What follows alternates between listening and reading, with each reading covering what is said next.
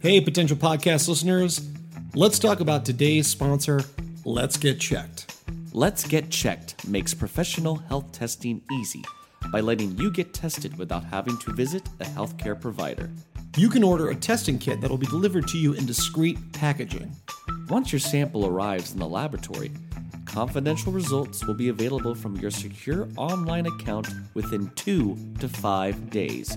These results are reviewed by a clinician, and a member of the Let's Get Checked nursing team may call you to review your results. And Let's Get Checked laboratories are CLIA approved and CAP accredited, which are the highest ranking levels of accreditation. So, if you want to avoid an uncomfortable office visit or prefer the convenience and get tested at home, visit trylgc.com slash potential and get 25% off your test using code potential25 Once again, that's 25% off your test by going to trylgc.com slash potential using the promo code potential25. Take charge of your physical health and well-being and let's get checked.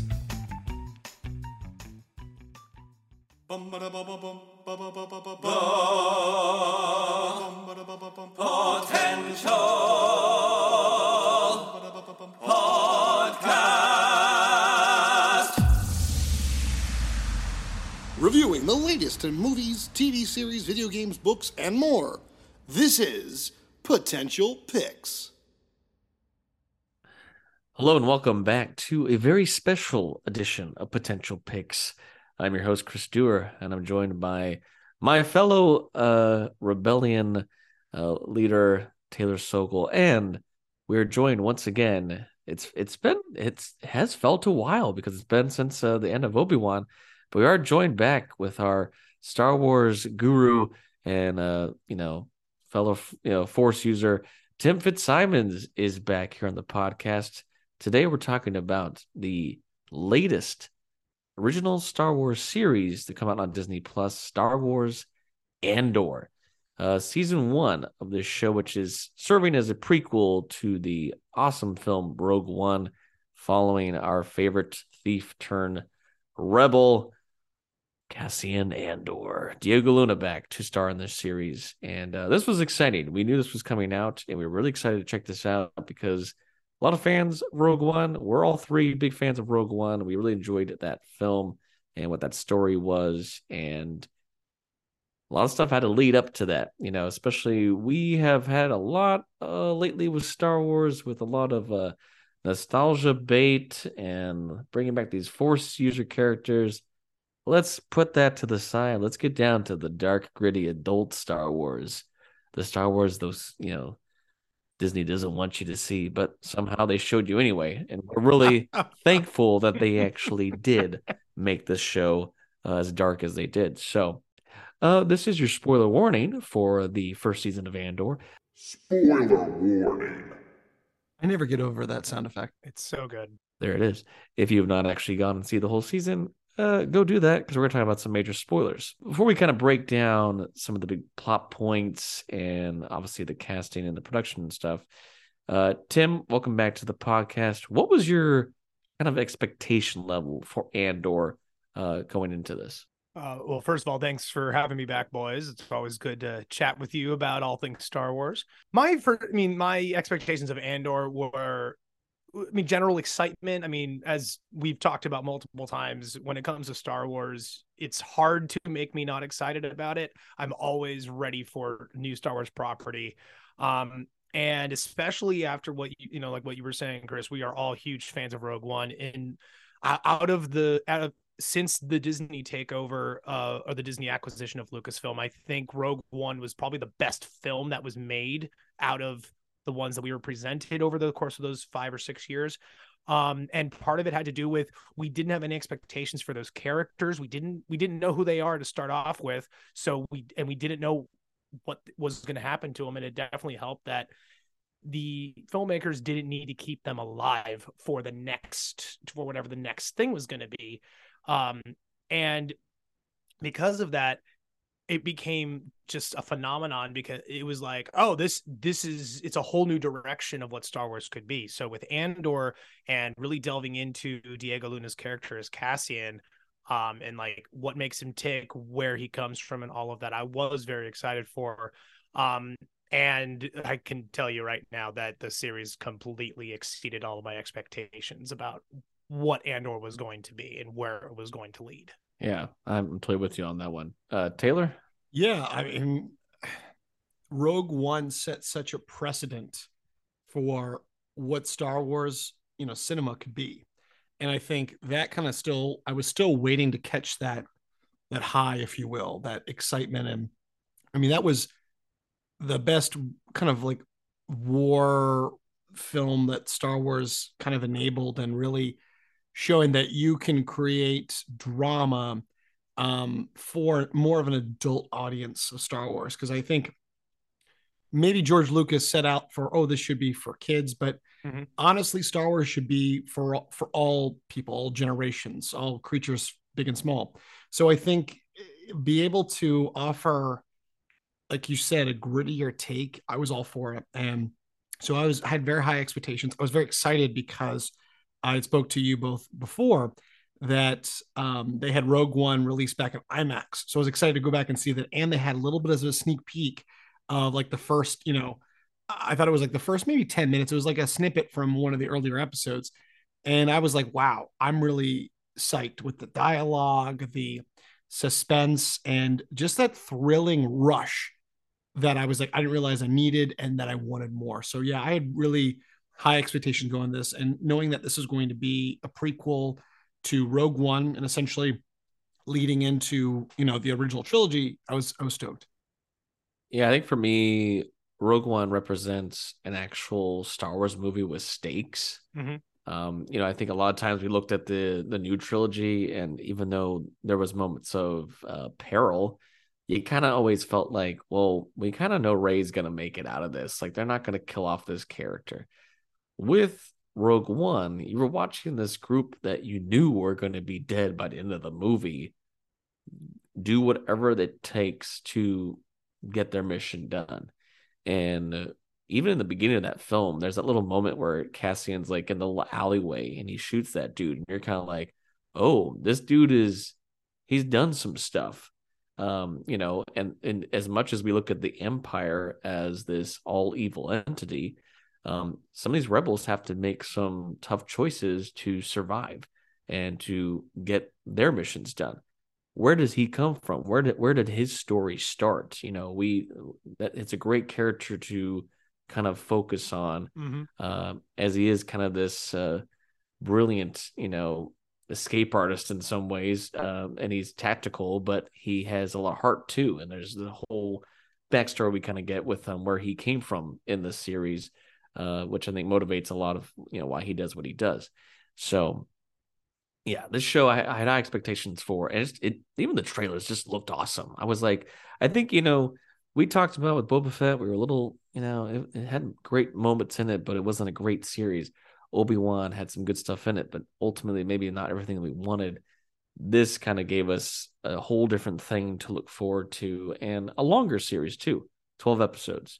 Uh, mm-hmm. so longer, you know, not these six episodes, seven episode stuff. No, we're getting a full, uh, and we know we're getting into season two, which we're gonna get to the more to the end of this, uh, uh, which is exciting. So, I yeah, I kind of like that. Really, from the get go, they released three episodes. You could totally tell why they released the first three episodes the way they did. Really, the show did kind of feel, even though it's all one connective piece, it was like these three story arcs mm-hmm. that kind of through to the show, or three sometimes blend into one or the other.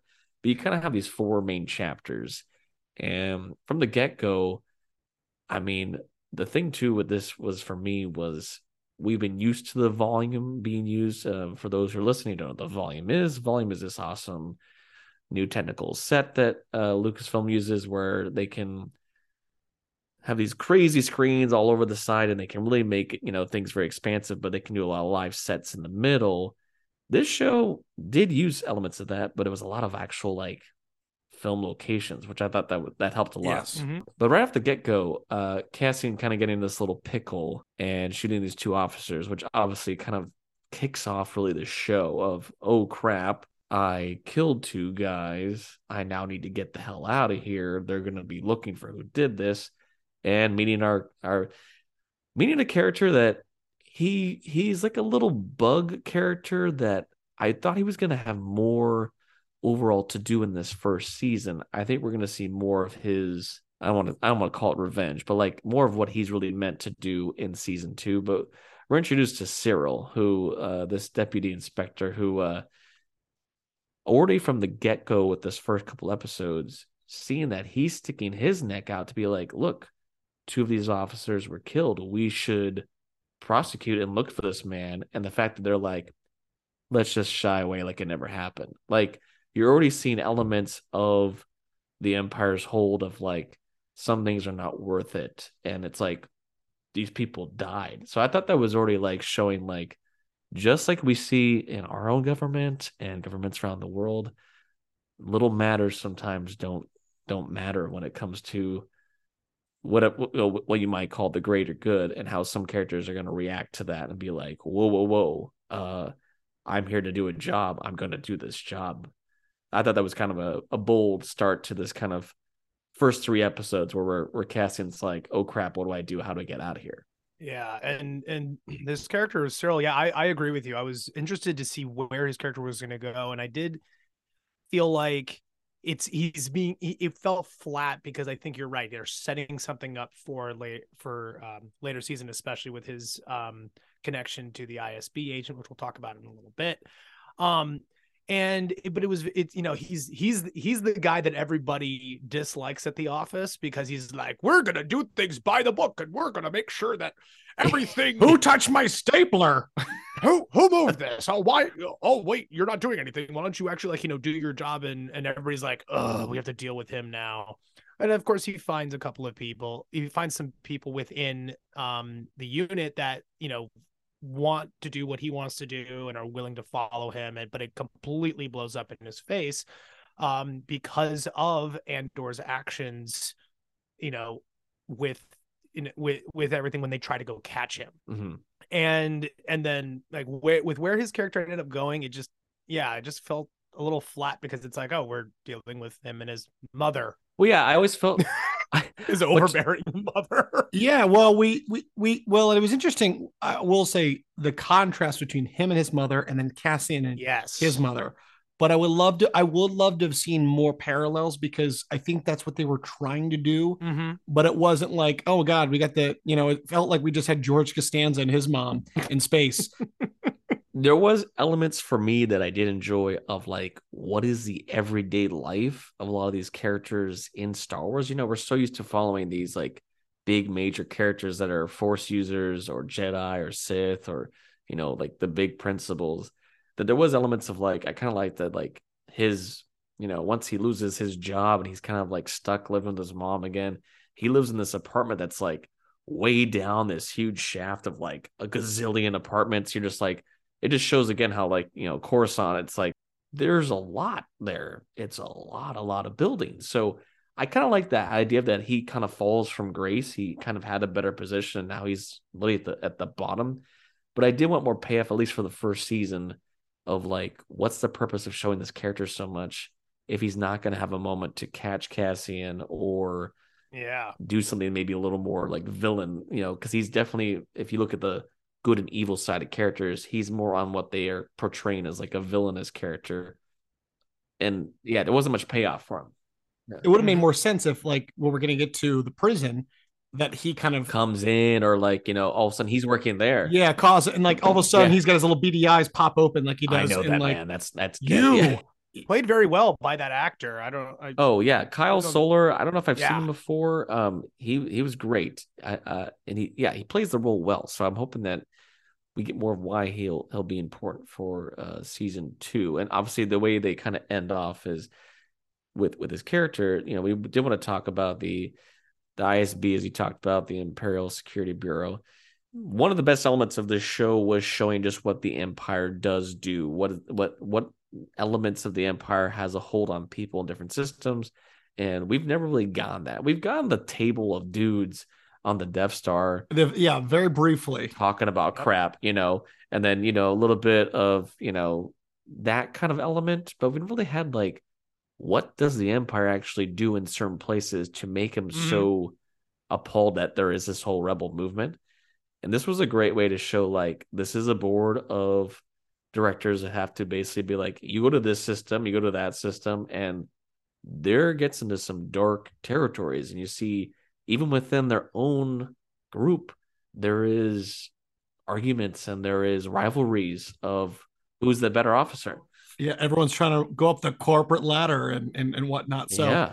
it really humanized it um to their, you know, whether we in we saw the Empire, as you said, the the table of doom where it was Grand Moff Tarkin, and there's kind of a little bit of like tease of like what they do, and that was it. The rest of the original trilogy was the Empire's just kind of lackeys and fodder for Vader to kind of slice through, and all we know is Vader and the Emperor do everything. But then we didn't get much more. So I think this is what we needed to see more layers of that Empire onion, if you will. Yeah, we basically in the you know after we get introduced to Tarkin and I, I like I like the Doom table.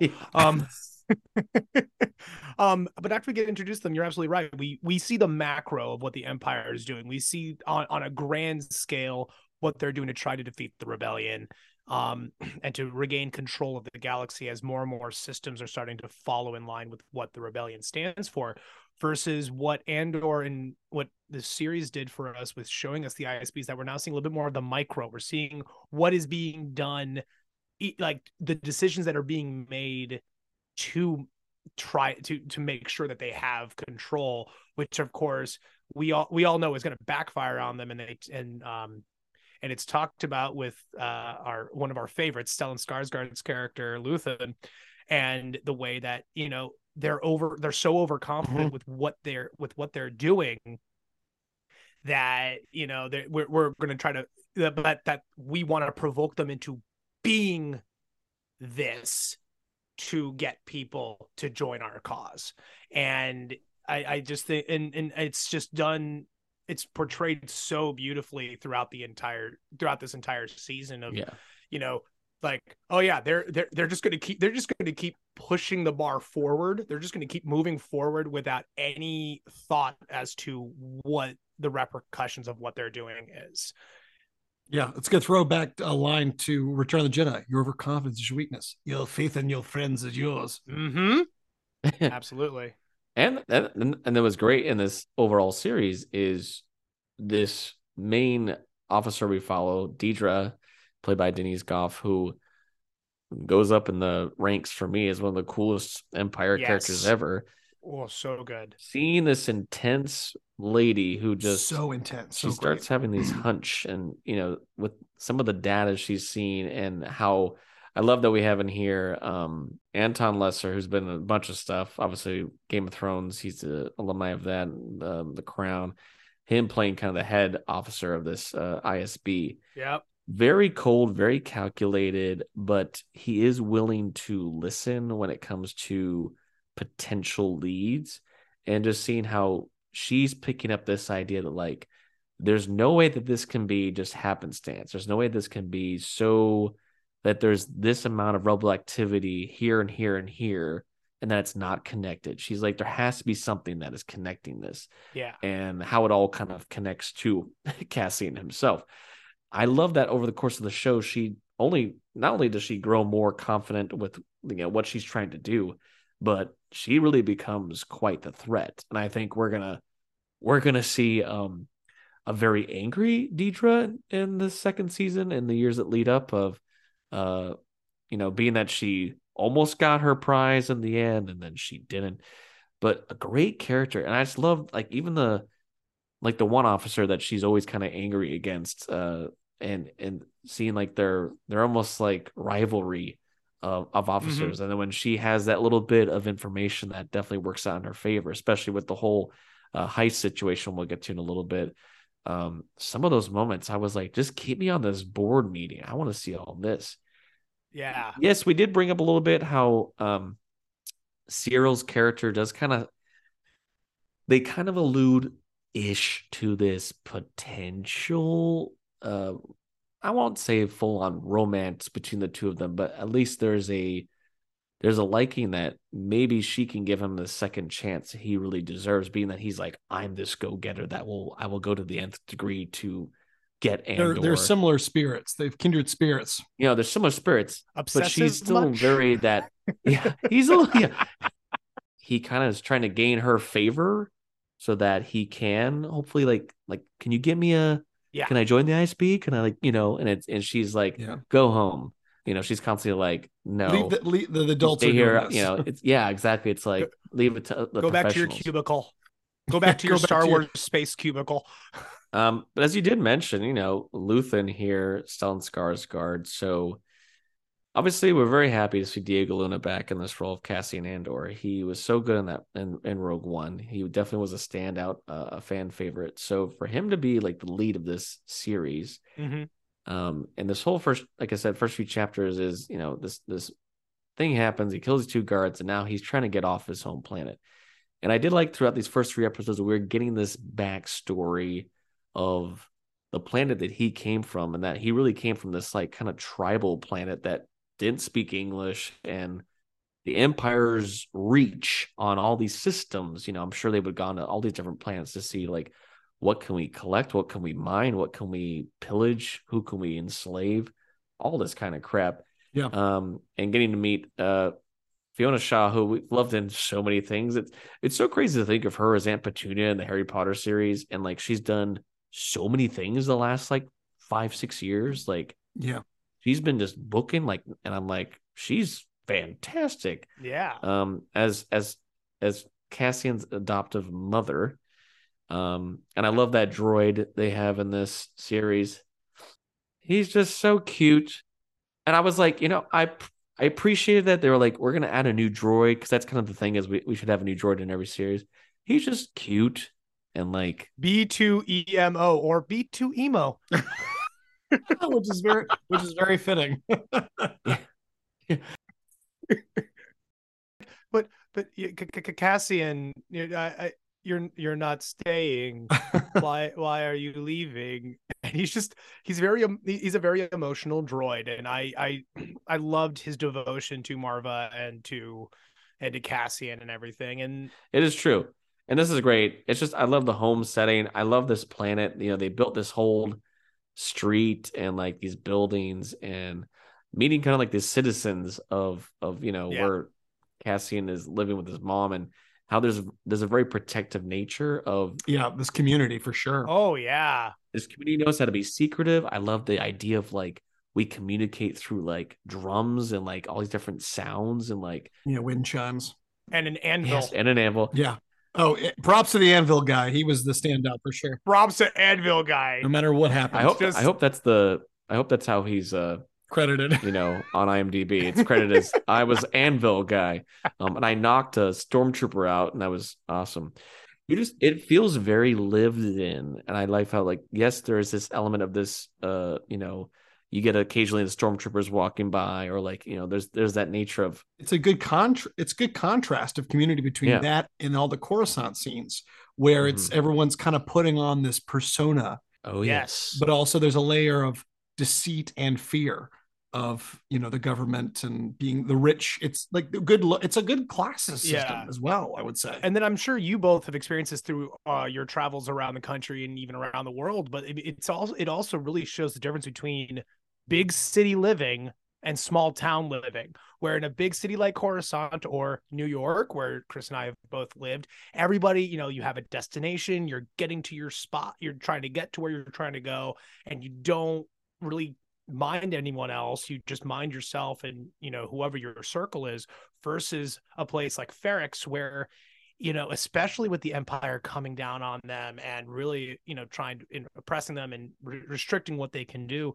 you're right they have this sense of community this sense of family with everyone and which is something that I definitely experienced throughout my travels of the US and going to the smaller towns that I've performed in and things like that where you know every everybody knows everybody's name everybody Yes. goes out and sees the show you know i mean i remember i went to see a movie in you know when i was in nebraska and like everyone was there because it was the one day off that like the like everybody in the theater that i was in was there because it was our one day off that's how but it then is. like the entire auditorium filled up because it's just you know, every it's it's the one it's one of the places to go. and I yeah, I love that in this you can tell like it's they they have their little hiding spots and like I love like the like the radio towers like in that like you know thing they climb up on the ladder and like they have their little things to Yeah. like get out and hear information but it is like you have to be a lot more careful because there's not a lot of places to go and this whole kind of beginning chapter with Cassian trying to escape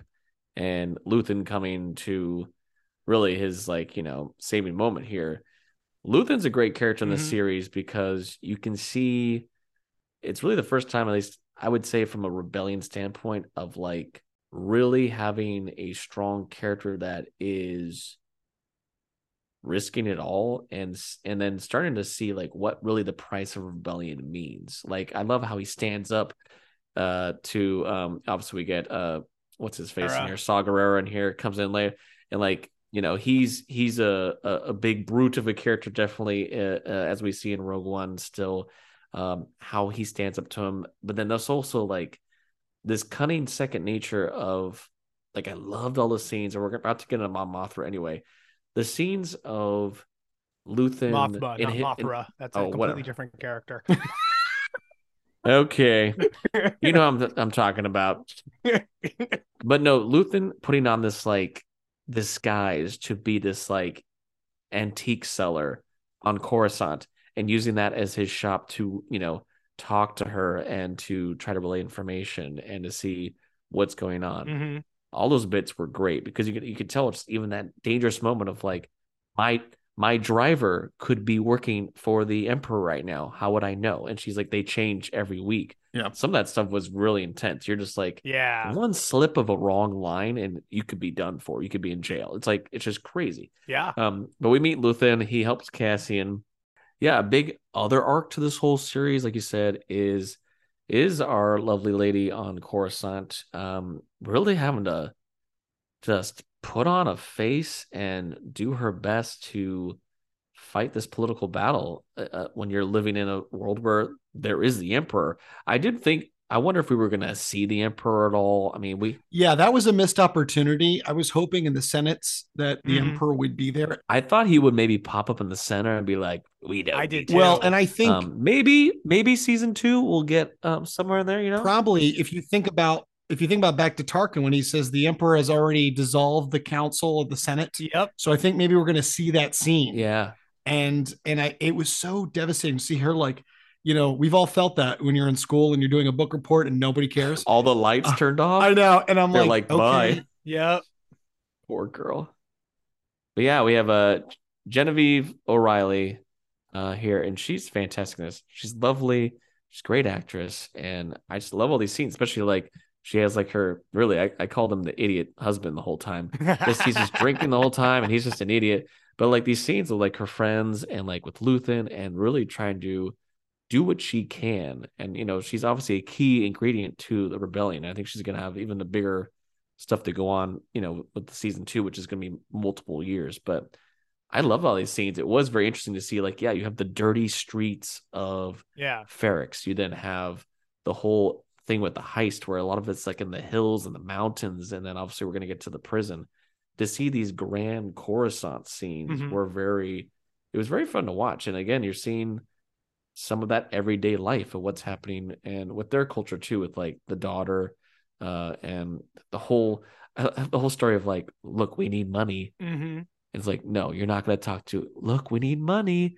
And then her, you know, the scheming guy who's like, I'll give you the money, but uh, you got to let my son marry your daughter. I, I was, it's just like all the, again, that political, like, what are you willing to do for the rebellion at the end of the day? And how Luthen kind of pushes that, you know. Yeah. What are you What are you willing to sacrifice uh, in order for the rebellion to stand? And that, I, I mean, I know we're kind of jumping around here, but there was some brilliant acting moments and just story moments throughout this entire series. probably one the of best which, of Star Wars. Period. oh Oh, yeah. yeah, absolutely. And one of them was Luthen's monologue to to his to to Speech. the mole to his mole in the IS.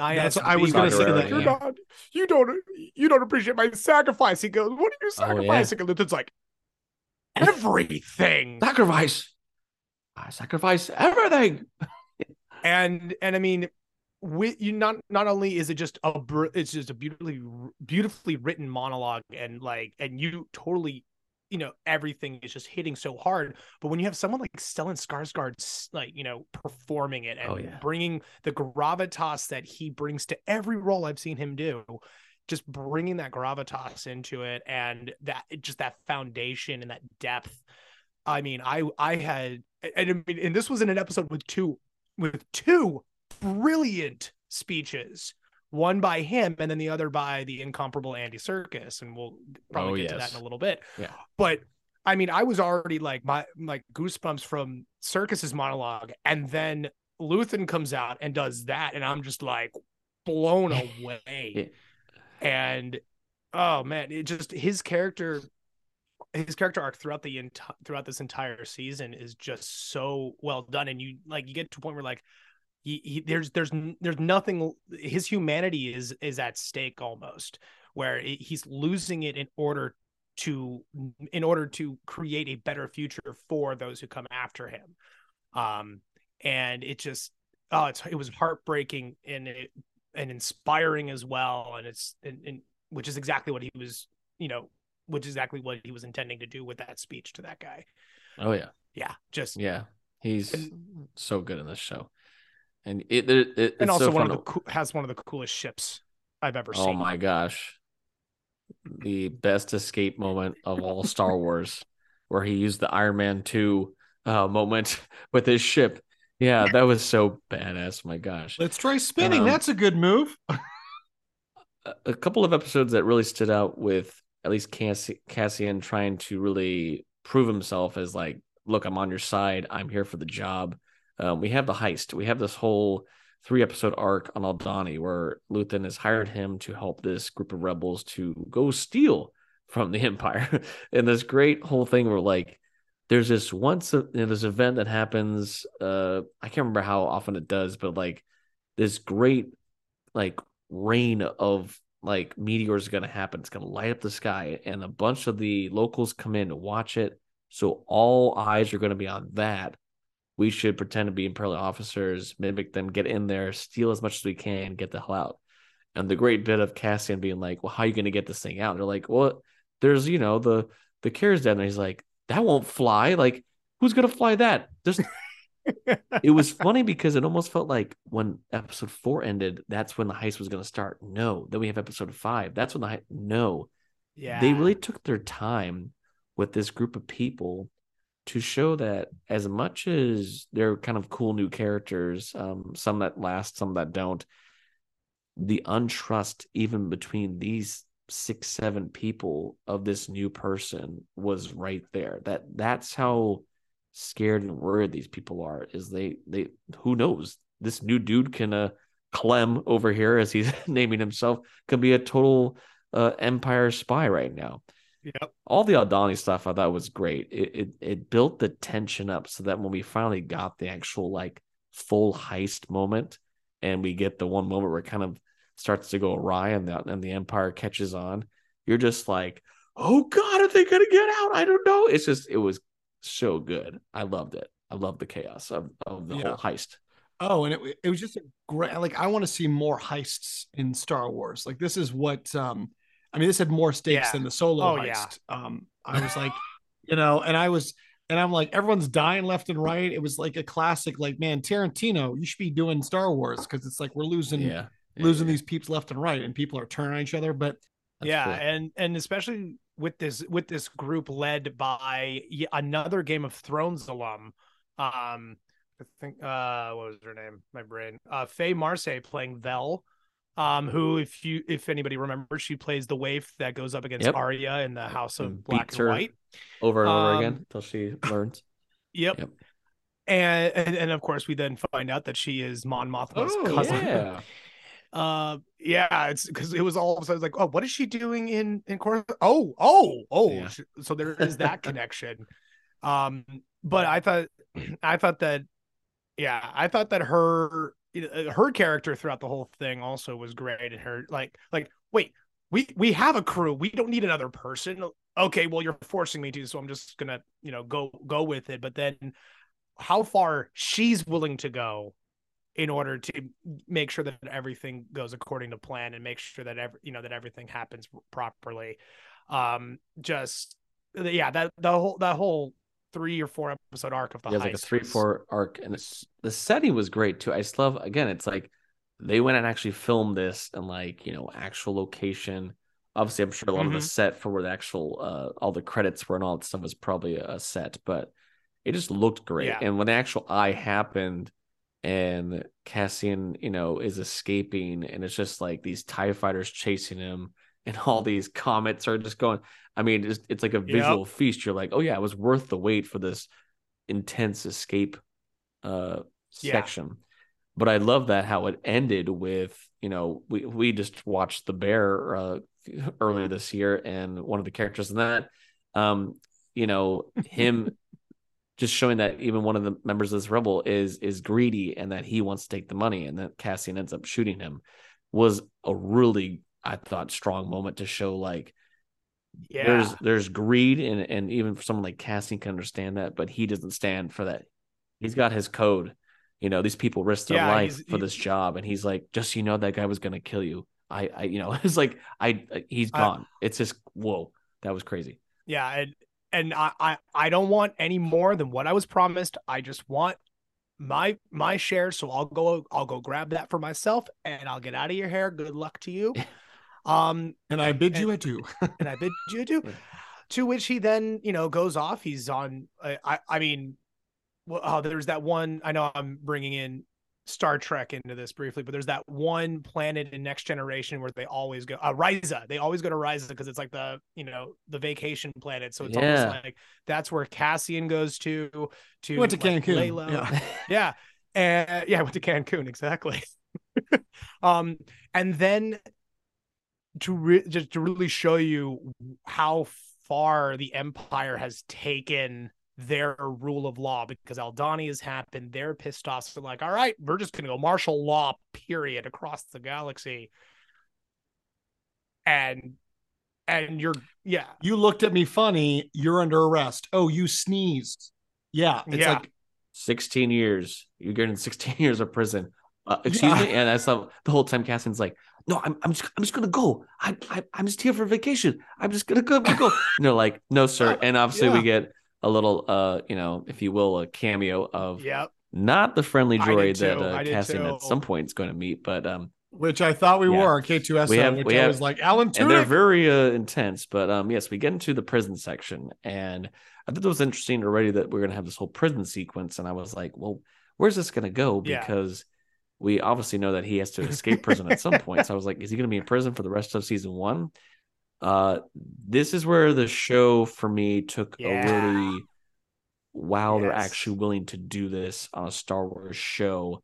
Um, because just to show you that you have that whole element of okay, well, they're they're forced into kind of like labor, um, but they they get to live. they you know they're not killed, so we think but yeah, meeting Andy Serkis in here, which even that was already like yeah. Andy Serkis, like Snoke. This is well, he's no. not Snoke. This isn't a Snoke prequel. A lot of people are like, it's a prequel to Snoke. No, it's not. He's a totally different character.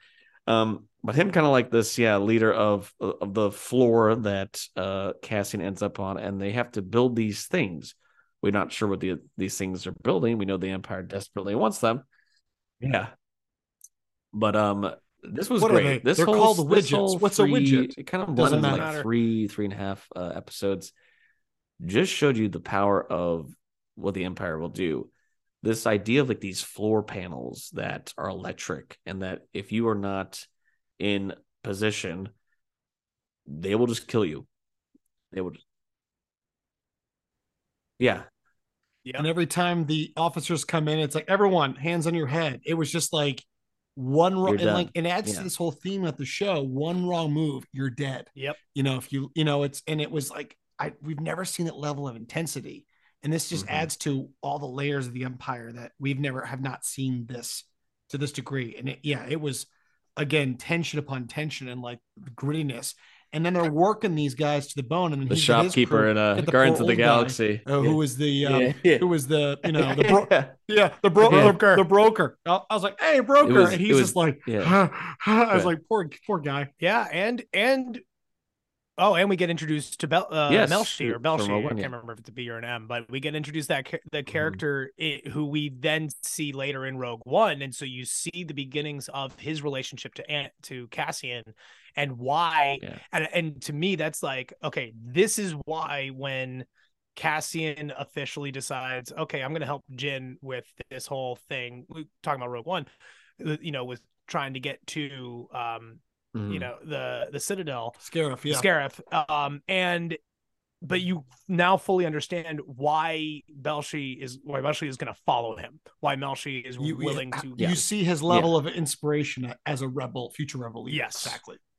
and even the, even the way that Cassian is able to like get Andy Serkis's character to be on board. Um, obviously, we have this whole kind of creepy twist moment where they they the old man does get you know sick, and then they realize that I love how they have like kind of like the we can kind of do sign language with the other groups, you know, with their bridges Mhm. and like we're kind of figuring out things, and it's always you know Andy Serkis is a very hardcore like don't don't be talking, pay attention, stay in line.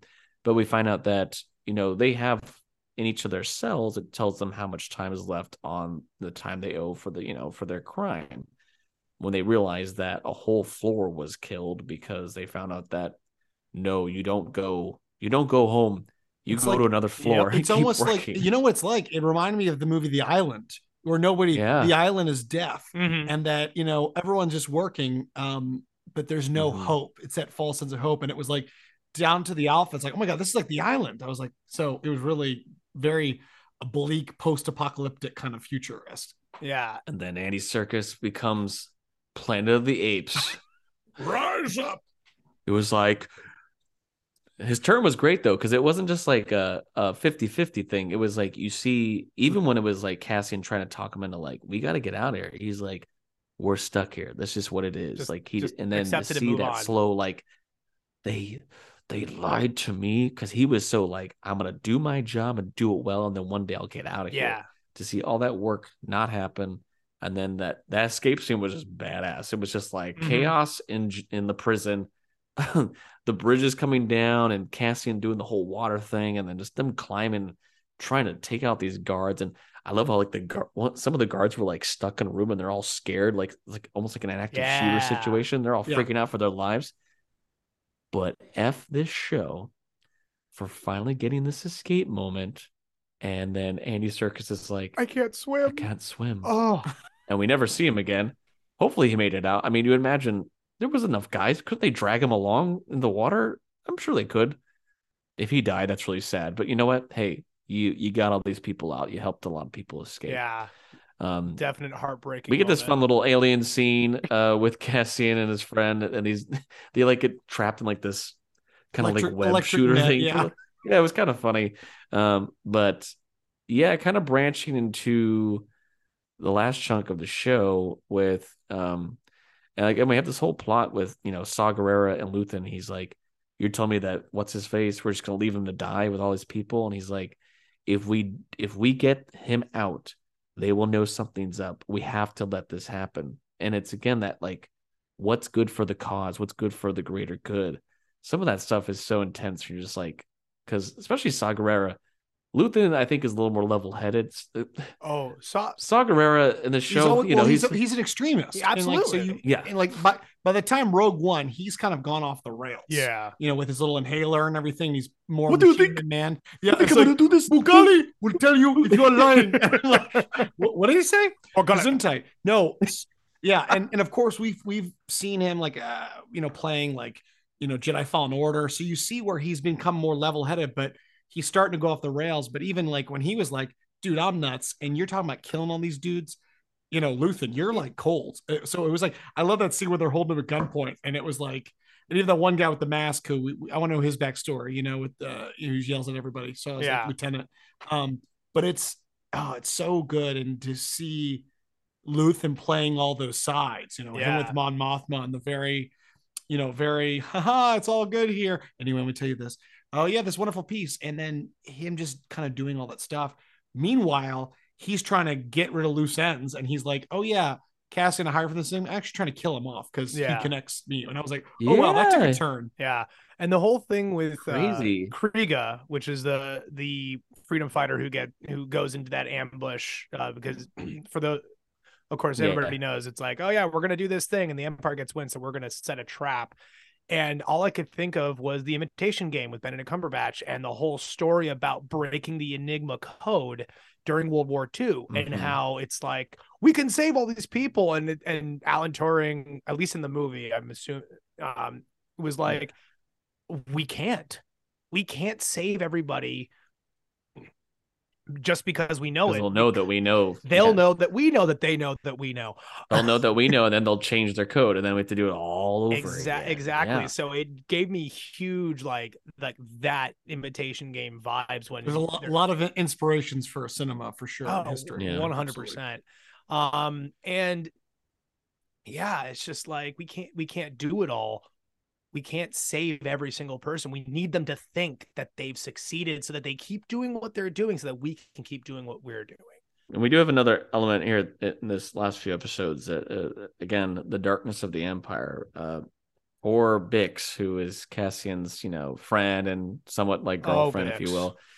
Uh, just wow, we've we've seen the torture droid before, like you know, in, in the original uh, trilogy, but this this device that this officer uses Yeah. that like basically mind melts this poor girl and, and shows her all these dark creepy images and they're just trying to torture her to get you know where is cassian who was the person that you know they're trying to find out they don't know who luthen is but they're trying to find out who luthen is and and you know who is who is who is, Who is you know, Axis? some of that was really dark um and i i was like wow again it's just i was surprised that they were disney was like on board for this but i it just shows the strength of what is Mhm.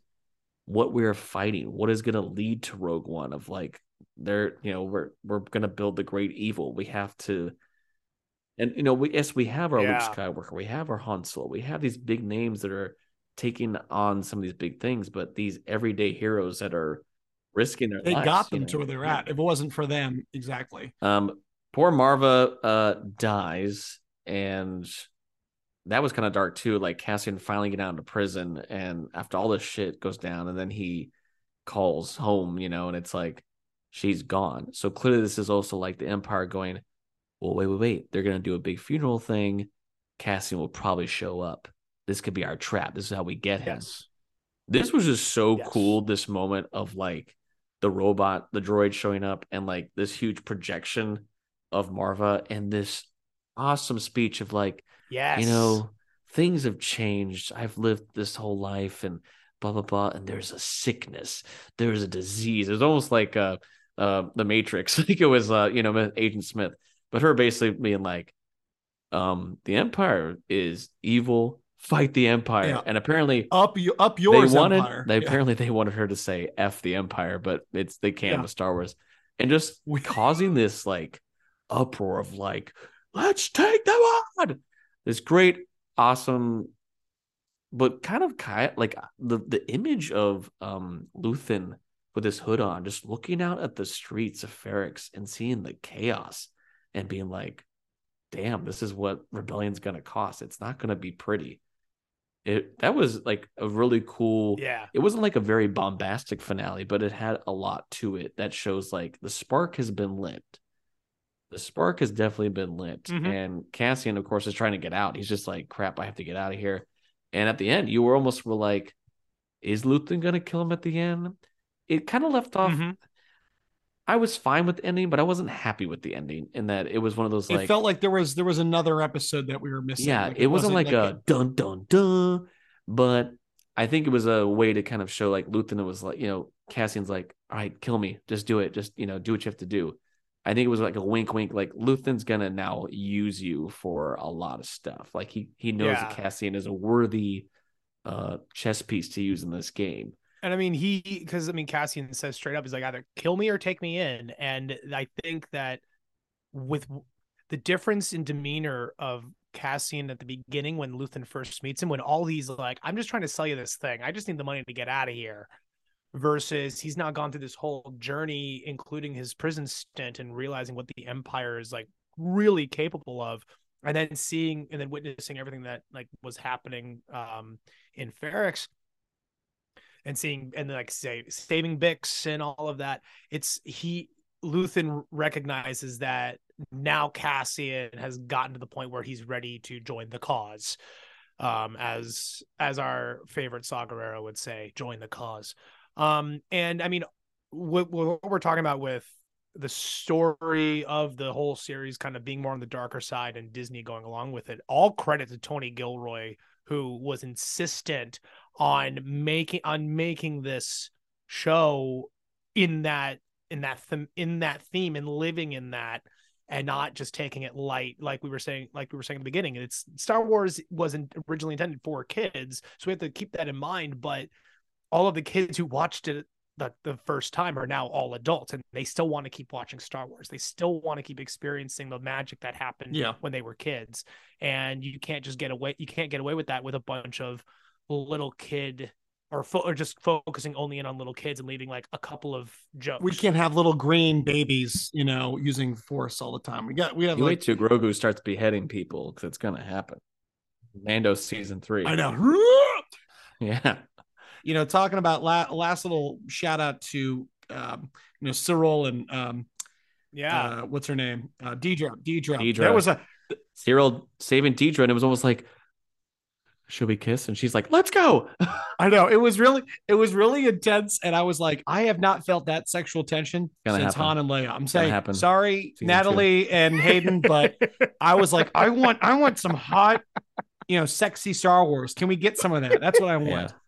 And we um we do leave off this great little post credit scene where we of course find out those things that they were making in the prison are actually things that help build the Death Star. Oh, Mic drop. so uh that was great because it was like the Death Star is pretty much complete, but the actual weapon like disc being like the put dish. together, all these droids, like the dish, that was a great little tie off to be like, oh yeah, that stuff that they were forced in labor to do, that's to help make their big weapon, which of course one day Cassian will steal those plans to help destroy the Death Star. We know Yeah. that Andor season two, which we're only going to get a season two, unfortunately, we're not going to get, I think, past that. Every three episodes will be a year because this first season is five years before Rogue One, so we're going to have like a year gap, and then it's going to be like a season every few episodes, Yeah. uh, a year every few episodes. So we're very excited to see where Andor season two, uh, where it would all go. Unfortunately, I don't think we're going to get it till probably 2024 this has kind of been the thing with a lot of shows lately is uh, we're going to have to wait a while but we're going to definitely be excited and diego luna has said that it'll change your opinion and mindset on rogue one which i think is going to be exciting Cha- change So it in what way? I already love it. What are you, what are you trying to get me to do? you're going to love it even more i don't i don't know maybe he's just seeing things for me i will say uh, from the production value the directing the acting the intense storyline and actually having a dark gritty uh, thing to to to worry about and to be threatened by and just on edge for a lot of these episodes. Yeah. This is exactly what I wanted for this show. So I'm going to give Andor right up there, a 9.5 out of 10. I love this and I can't wait for season two. And this is uh, tough for us. I'm going to give it uh, a 9.5 as well because we don't do that very often, folks. No. Tim? Yeah, no, I, I, I definitely have to be up there nine point five, and the only re in in yeah, and it's just it, it's I can't give it a perfect score because if it's a perfect score, then it's like It, yeah. where is there to go from there? Again, we talked about there were certain things that didn't pay off that we wanted to. Yeah, But again, next season, we might change this rating. Yeah, who knows? We will find out. But uh, thank you, Tim, for being back here on the podcast. Um, of course, we're very excited. We have just a few months away. We will have Mandalorian season three coming out. Uh, I think it's debuting March 1st or something like that. So uh, we're excited to see Mando and Grogu back in action for uh, so we'll be definitely in touch soon, my friend. But you can now relive the 12 episode season of Andor now streaming on Disney Plus. And that was this edition of Potential Picks. Thanks for listening to the Potential Podcast. You can follow us on Instagram and Facebook at the Potential Podcast or on Twitter at the Potential Pod.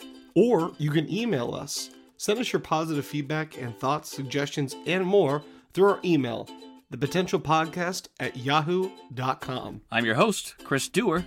And I'm your host, Taylor Sokol. Stay tuned for more episodes on pop culture Entertainment. and nerdom. And remember, know, Know your your potential.